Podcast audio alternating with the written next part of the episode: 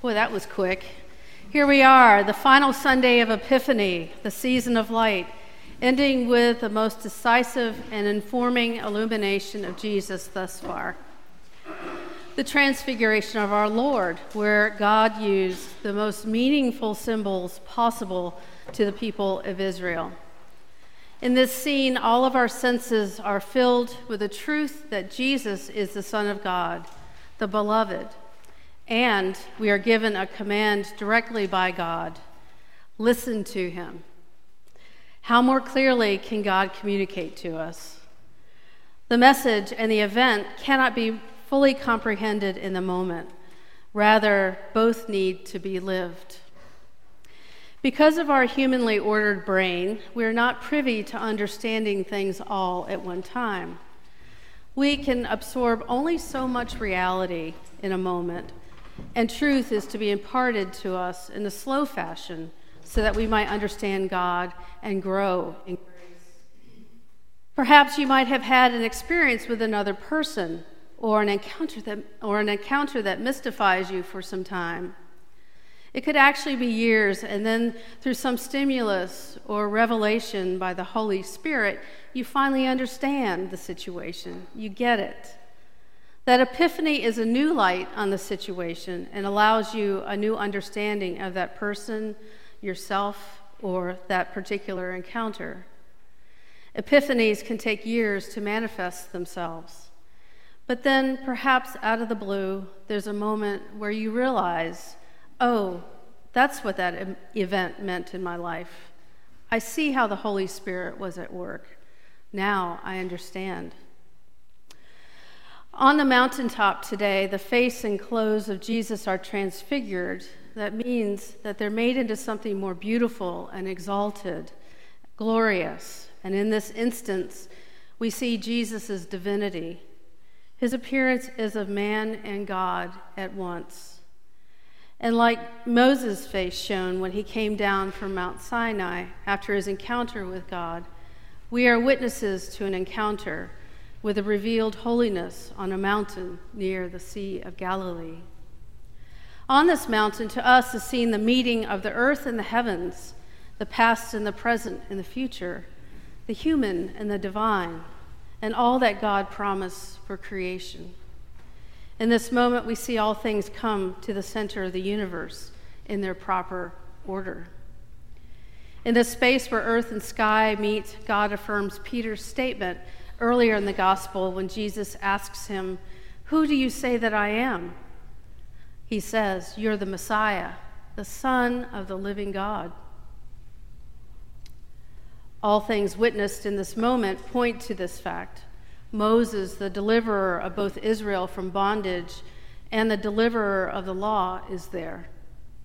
We have Elijah, the prophet, and the leader who was destined to be the herald of the Messiah who will bring the day of the Lord to Israel.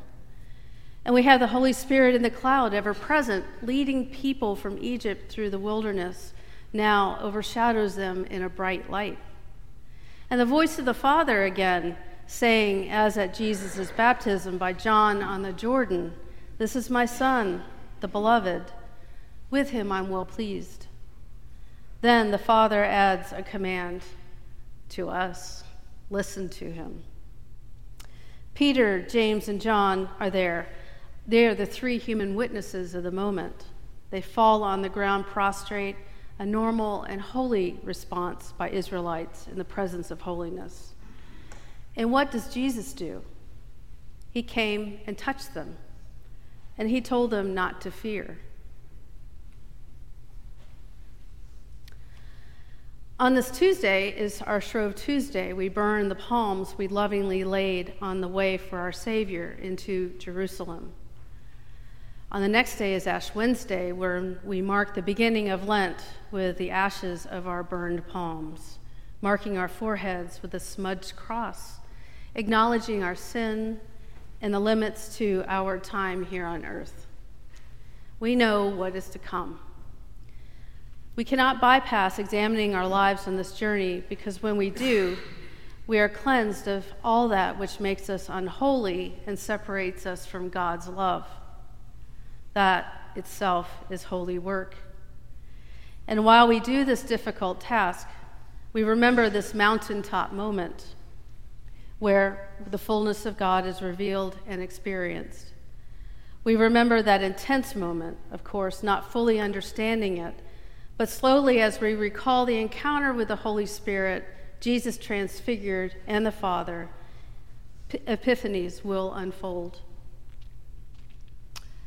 As we are witness to the power and glory of everlasting in Jesus Christ, in this intensely vivid vision, we are to take it with us and ponder it as we turn on the road toward Jerusalem during Lent.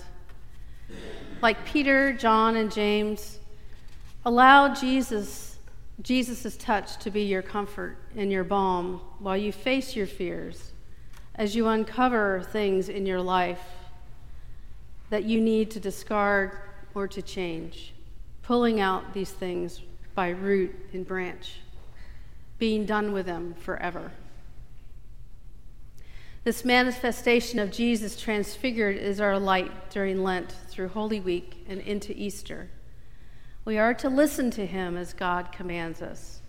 Listen intently each day as we reveal and tell about our own frailties and fears and take on a new spirit. I wish I could say that being ordained and wearing a collar means that God has my full attention at all times. Such is not the case. There are still moments that my human will places my fears and transgressions at the forefront of my thoughts instead of in their proper place before the healing comfort of Jesus. But then something breaks my thought, gets my attention. I have an epiphany reminding me that I have Jesus to show me the way. So let us remember that we all have Jesus who has lived our lives, suffered with us, experienced our joy, and calmed fears with his tenderness and care all the time, leading us to holiness and peace when we listen to what he has to say.